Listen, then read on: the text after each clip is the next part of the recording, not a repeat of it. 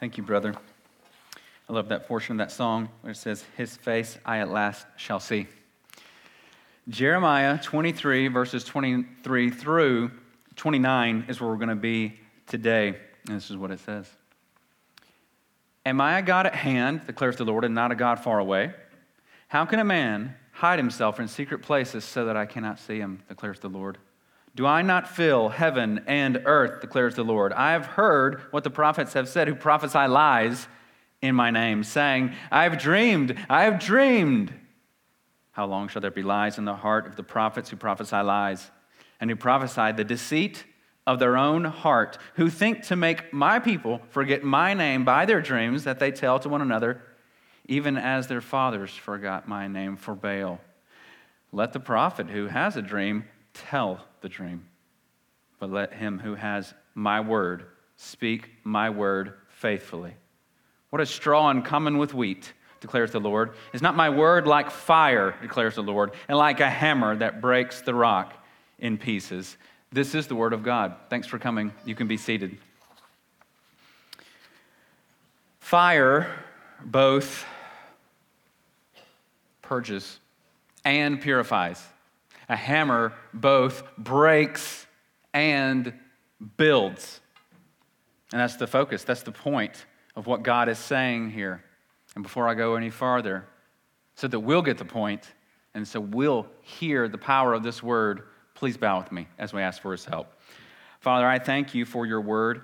It is like fire, it is like a hammer, according to this text. And I pray, of course, that it would do its work in our hearts today. Lord, cause your word which is a fire, both to purge out of us what shouldn't be there, what's actually harming us, what's making us impure, and calls your word to be that fire that also purifies us. Calls your word in us this morning to be that hammer that breaks down what's not supposed to be there and help it to also be what builds up what should be there, making us more and more into the image of your dear Son. And I pray this in his perfect name. Amen. So I'm just going to jump right into the text because there's so much here. This is really dense. There's not a lot of verses here, but it's so dense. It's going to be such a good meal for us, not because I'm preaching it, but because the Lord's given it to us in this format, comparing the false prophets to what they should be saying, which is really the faithful message of his true messengers. Am I a God at hand, he declares, and not a God far away. Can a man hide himself in secret places so that I cannot see him, declares the Lord? Do I not feel heaven and earth, declares the Lord? Titled, Like Fire and Like a Hammer, this message, Like Fire and Like a Hammer, because he's showing them who he is right now and what his word is really like. And what's he say that he's like right here? Well, first of all, God is both immanent meaning he's close here with us in our midst. He starts out by saying, Am I, am I not a God that's close at hand? The word for that is immanent. He's right here with us in this room, right beside all of us, each one of us. But at the same time, however, God's also what we call transcendent. Yes, He's immanent, right here with me, but he's also transcendent. What does that mean? Meaning he exists far outside of this place, outside of earth, even outside of his creation. You know that, don't you? You know that God didn't box himself in to his creation when he created this creation. He's not stuck in it. He's not bound by the edges of the universe. He actually exists outside of the universe as well. Outside of the universe. Did you hear what I said? This universe that we don't even know where its edges are. We're surprised every time a telescope, Hubble telescope, brings back these images of galaxies that we never even knew existed. We never even knew they were there. And God exists outside of it. He's not bound by it. Therefore, nothing can escape the knowledge of God. That's his point. He sees all and he knows all. That's why he started out saying these two verses, verses 23 and 24. Listen to what Arthur W. Pink said in his book, The Attributes of God, about God's omniscience, meaning he's all knowing. God is omniscient. He knows everything, everything possible, everything actual, all events and all creatures of the past, the present, and the future. He is perfectly acquainted with every detail in the life of every being in heaven, in earth, and in hell. As Daniel 2:22 says, he knoweth what's in the darkness. Nothing escapes his notice, nothing can be hidden from him, nothing is forgotten by him. Well, may we say with the psalmist, such knowledge is too wonderful for me. It is high, I cannot attain unto it. Psalm 139 6. His knowledge is perfect. He never errs, never changes, never outlooks, never overlooks anything. Neither is there any creature that is not manifest in his sight, but all things are naked and opened unto the eyes of him with whom we have to do, according to Hebrews 4:13. And he says this, yes, such is the God with whom we have to do. Arthur Pink. This is why the Lord knows all about what these false prophets of Jeremiah's day are up to. Because this is who God is, this is what He's like. Verse 25 mentions them peddling their falsehoods. And their primary method, their primary way of pointing out their own ideas is through these dreams that they say they're having.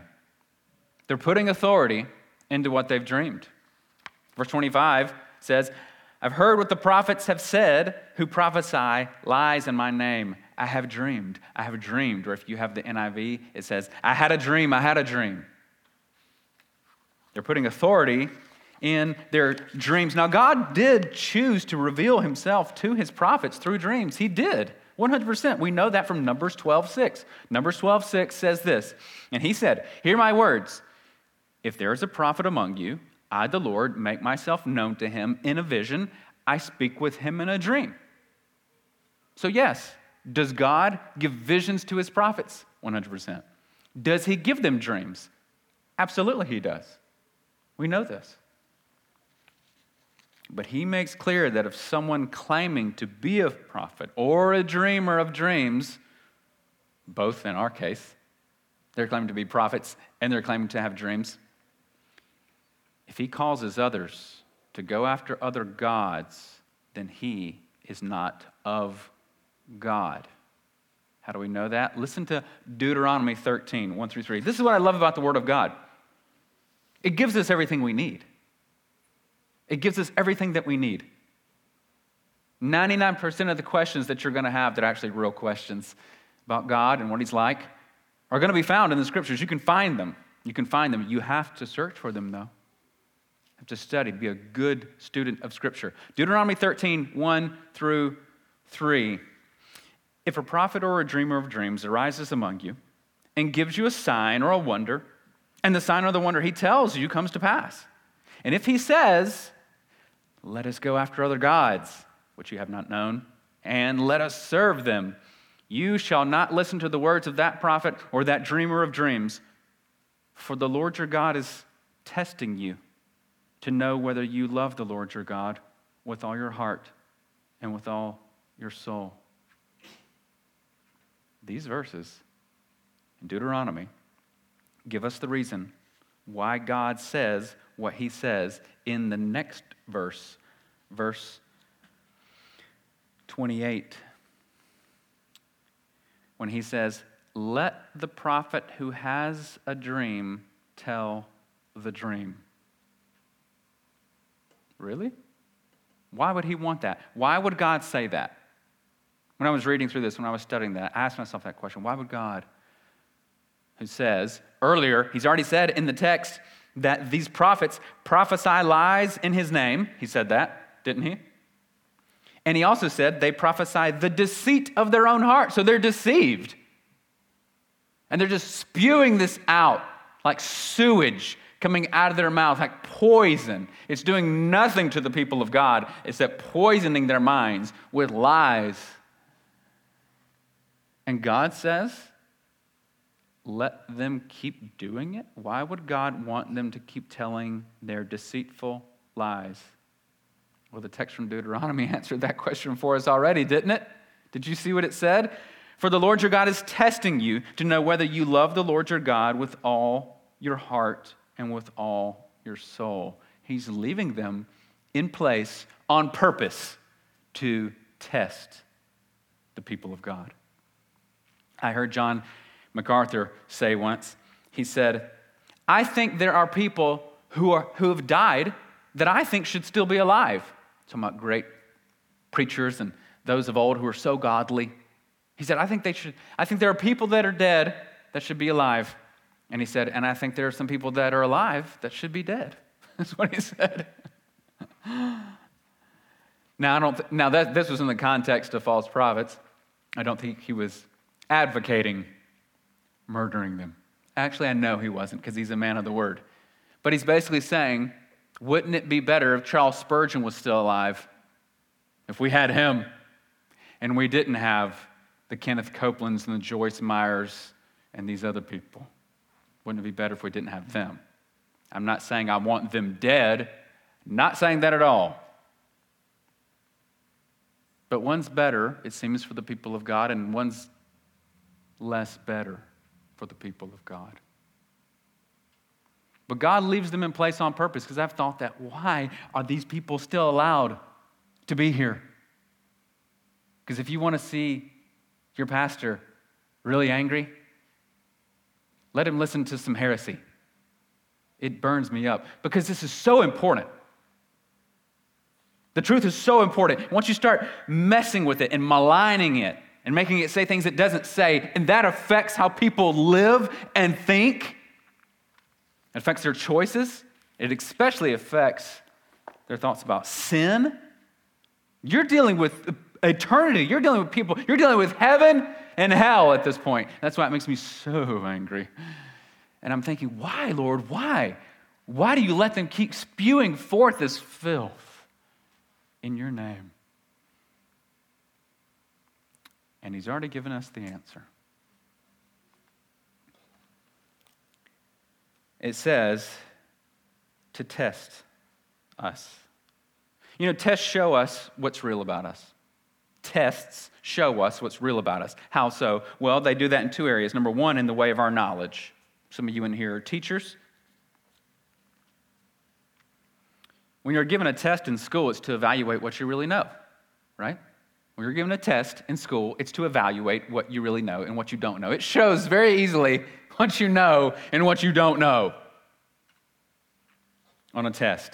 Number two, tests show what's real about the way of our heart. So they show what's true about the way of our knowledge, in way of our knowledge, and they show what's true in way of our heart. Tests do both of those things, this test especially, because tests show us what we really treasure. Tests show us what we really know, and tests show us what we really treasure. When the Lord tested Abraham by telling him to sacrifice his own son Isaac, the son he'd longed for, the son he'd prayed for, and the son he finally received, Isaac, the promised son the Lord tested Abraham to see if he treasured the boy above the Lord. That's a test. That's why the angel of the Lord interrupts Abraham from following through with the act when he says to him in Genesis 22 12, do not lay your hand on the boy or do anything to him, for now I know that you fear God, seeing that you have not withheld your son, your only son, from me. It was a test. Now I know that you truly fear me. Now I know. So, yes, God says, let the prophet who has a dream tell the dream. They must continue to exist in order to test the people and continue to be used to separate those who only want their desires fulfilled from those who want their sins forgiven.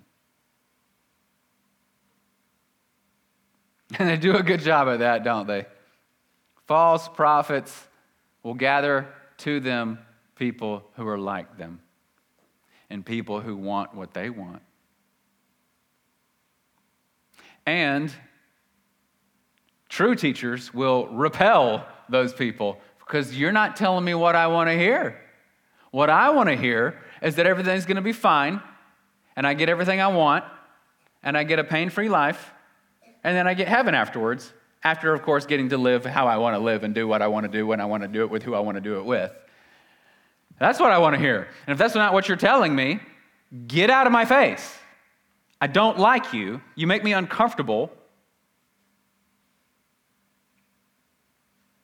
I, I mean, that's what I did with godly people who were around me back when I was living in sin. You think I wanted to hang out with them? No, they made me very uncomfortable. That's because the darkness will hide from the light, lest their deeds be exposed.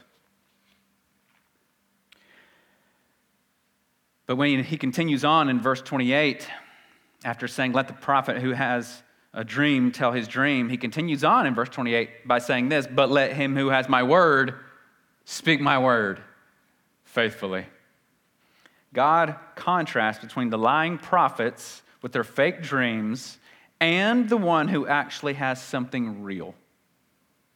One's giving something false, one's giving something that's faithful and true and real. God says, But let him who has my word speak my word faithfully. One man's lying with a deceptive message that produces Baal worshippers, like we saw in our text.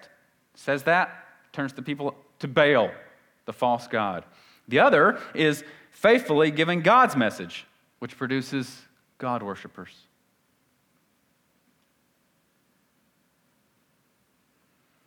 One, we're told, prophesies lies from his heart, the other prophesies truth from God. And the two have nothing in common. The two have nothing in common.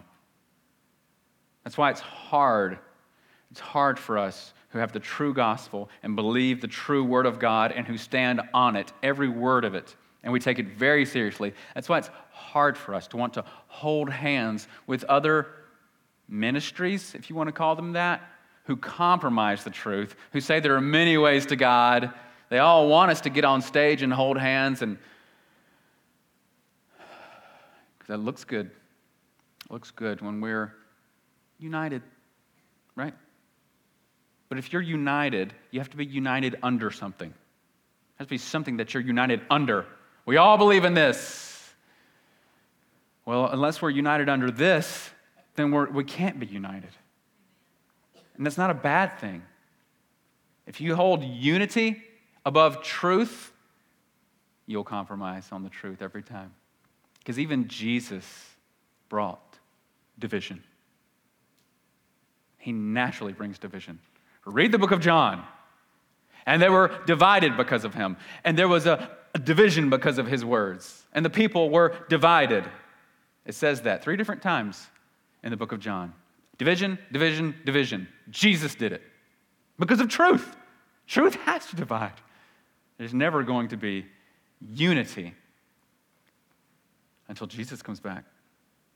Because when Jesus comes back, every knee will bow and every tongue will confess that Jesus Christ is Lord to the glory of God the Father. Then there will be unity. Only then. Even the demons will bow down on that day. Not because they love him, but because they recognize he's Lord. So the two have nothing in common. These two different types of prophets those who prophesy lies according to the deceits of their own heart, and those who faithfully proclaim the word of God. God says, I want you both to keep going. You both keep doing what you're doing. But there's not even a remote resemblance to one another in those two. That's why he ends verse 28 saying, What has straw in common with wheat? Declares the Lord. They don't have anything in common. R.C. Sproul said about this verse The false dream is to the true prophetic word as straw is to wheat. Only the wheat has any value. The farmer, when he harvests his wheat. You know what he does? He separates the wheat from the chaff. Children, the chaff is the tall part of the plant that the wheat is on top of, you know? Well, the chaff and the husk around the wheat, it's worthless. They separate it out and they burn it. Matthew Henry said, He that pretends to have a message from God, whether by dream or by voice, let him declare it and it will be easily, and it will easily appear which is of God and which is not. Those that have spiritual senses exercised will be able to distinguish for what is the chaff to the wheat.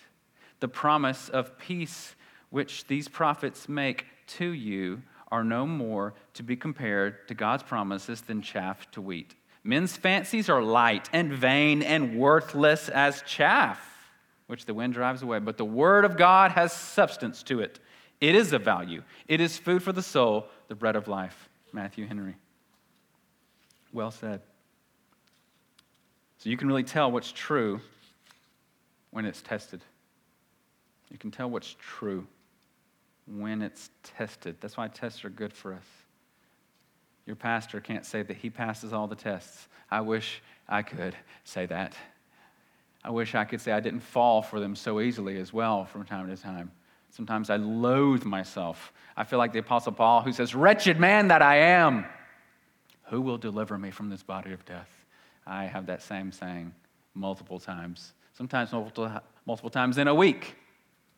I'm sure no one else is quite like me in that area. But then Paul says, But thanks be to God through Jesus Christ our Lord. That's how we have the victory. That's how we have the victory, is through Christ. You can really tell what's true when it's tested. That's why God mentions fire and a hammer. Last verse of our text.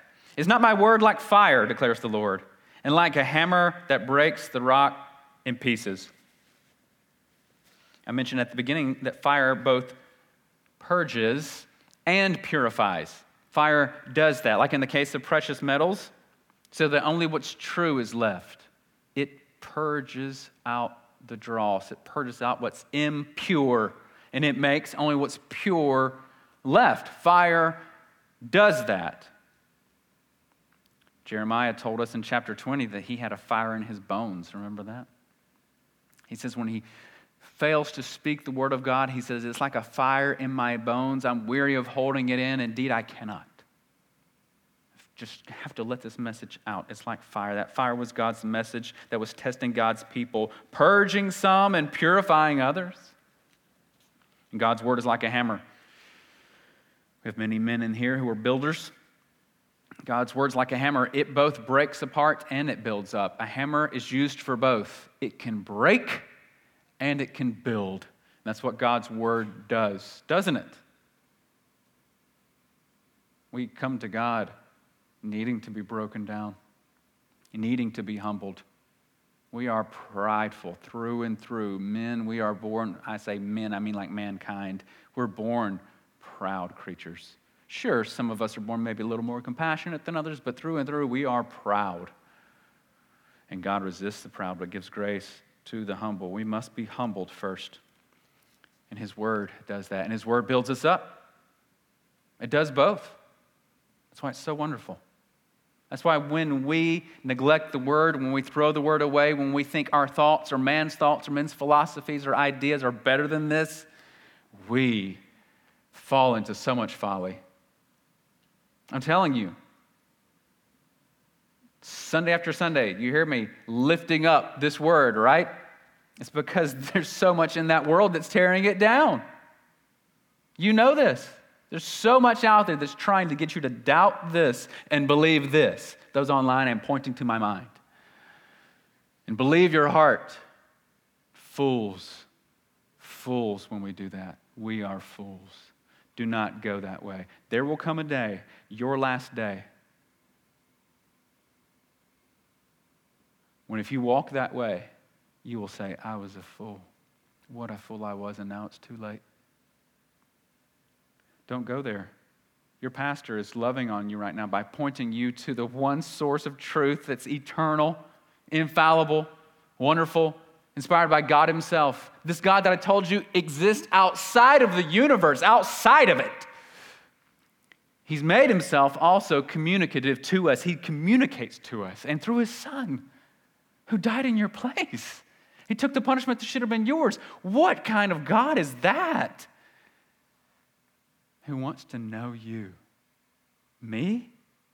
Sometimes I don't even want to know me. Okay? I'm thinking, I mean, there's been so many times where I thought, you are some kind of loser. And then God, God still loves me and wants me as his son and wants to make me into the image of his son. Oh, what kind of God we have. And what precious gift he's given us in his word. So we, are, we, we fall into so much folly when we turn from it. It's fire and it's a hammer because it's both purposeful and powerful.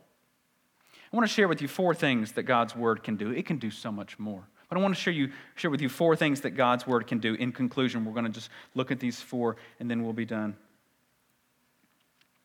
But you know, don't you? And when the pastor says, in conclusion, you still got a good 20 minutes. no, not today. What the word of God can do. Number 1, the word of God can save souls. Romans 1:16 tells us that, "For I'm not ashamed of the gospel, for it is the power of God for salvation to everyone who believes." To the Jew first and to the Greek. What's the it? Well, he's pointing right back to what he said at the beginning of that verse, the gospel. I'm not ashamed of the gospel. The, the good news that God saves sinners, the good news that because there's bad news that you're a sinner separated from God and under his wrath because of your sin. You don't just, you don't just have some bad habits. You're not just, eh, I'm not, I'm not as bad as that guy. We like to do that. We love to compare ourselves. John 3 36 says that we're under the wrath of God. But the good news is that Jesus Christ came into this world who lived a sinless life Though you're sinful, he was sinless. And he died in your place, taking the punishment that should have been yours. He did not deserve that punishment. He did not deserve the full wrath of Almighty God. We do. And he took it upon himself, and he died. And as we sang, he rose again from the grave. Death can't even hold him. And if we're in him, death won't hold us either. We have eternal life. We will live eternally. We'll go to the land of the living in Christ. And it happens through the gospel. When we turn from our sin and put our trust only in what he did for us, that's how we can be saved. So, number one, what the Bible can do, it saves souls. Praise God for that because you can't save your own soul. You can't take the heart of stone and make it a heart of flesh. Only God can do that. Number two, what else does the Word of God do for us? It fights sin. Listen to Psalm 119, 9 through 11. Anyone need help in this room fighting sin? You're in the right place. Listen, how can a young man keep his way pure? By guarding it according to your word. How can a young man keep his way pure? By guarding it according to your word. With my whole heart I seek you. Let me not wander from your commands. I have stored up your heart, I've stored up your word in my heart that I might not sin against you. Guarding your way according to God's word, storing up your word in his heart that you might not sin. You know, when Jesus said, when He, the Holy Spirit, comes, He'll bring all things that I've said to your remembrance. Let me ask you this Can you remember something you never knew? Can you? No? Do you guys remember that time that I gave all of you a million dollars? Remember that? No, Cohen, I don't remember that because it didn't happen. I've stored up your word in my heart that I might not sin against you. The Holy Spirit can't pull out of your arsenal what you haven't put in the arsenal. The Holy Spirit can't bring to your remembrance what you don't know. Store up His word in your heart if you want to fight against sin. Number three, what else can the Word of God do besides save souls, fight sin? It creates growth. Listen to 1 Peter 2 2. Like newborn babies, crave pure spiritual milk. According to the context, he's been talking about the Word of God. Like newborn babies, crave pure spiritual milk, so that by it, what? What's the it? The pure spiritual milk, the Word. By it, you may grow up in your salvation. By the Word, we grow up in our salvation. The Word of God saves souls. The Word of God fights sin. The Word of God causes growth in grace. That's how we grow. You struggling in some area? Join the club. Get in the Word. He will help you grow up in your salvation. It won't be such a struggle six months from now or a year from now, perhaps, if you grow. If you grow. Just like you used to struggle to read and write when you were younger, right? Well, some of us might still struggle to, you know, read and write a little bit. At least write legibly. But there was a time when you used to struggle with things that you don't struggle with now. Why? You grew up. It's the same in the spiritual world. You will grow past these struggles if you grow. And the Word of God is how we grow. Number four, what else can the Word of God do? Number one, it saves souls. Number two, it fights sin. Number three, it creates growth. Number four, it gives hope. Romans 15, 4. For whatever was written in former days was written for our instruction, that through endurance and through the encouragement of the Scriptures, we might have hope. Through the encouragement of the Scriptures, we might have hope. God wants to give us. And we have a sure hope. Sometimes we use that word hope like, well, I hope so. I, ho- I hope we get to do this or I hope we get to do that. For us, it's a sure hope. It's a hope, something we're looking forward to. We know it's coming. Our hope is in it. That form of hope. And these are just four of the things that the Word of God can do. But you see from the progression save souls, fight sin, create growth, give hope. You see that there's a progression, don't you? A timeline there. There's a point where I wasn't saved and I got saved. Then I fight against sin. Then I grow up and I've got hope of a future home in heaven. The Word of God carries us from beginning to end. God's Word is greater than man's Word. That's the point here. False prophets are lying. And let him keep lying. But let my man, with my word, keep telling the truth. Or my woman, with my word, keep telling the truth. Let me end with Warren Wiersbe's quote. There are false prophets and teachers in our world today. Many who claim to know God's will because of their dreams, their study of astrology, or their special spiritual gifts. Some of them have invaded the church. Whatever anyone says who claims to be speaking for the Lord must be tested by the Word of God. Amen. Father, we thank you for this Word. It's pure, it purges us and purifies us. It also breaks us down and builds us up. And we're so grateful for it that your word is like a fire and like a hammer. We need it to be that. And I pray that you would cause it to be that for us today and always. Lord, help us not to neglect it. We are so tempted and even told outright sometimes to neglect it. And sometimes it's done very subtly. So I pray that you'd please help us to see those subtle temptations to turn from it, Lord, and help us to know that we have to be true. And we need your help to be true, to stand on this word even when it means standing alone. And often it will mean that. So give us grace. In Jesus' name, amen.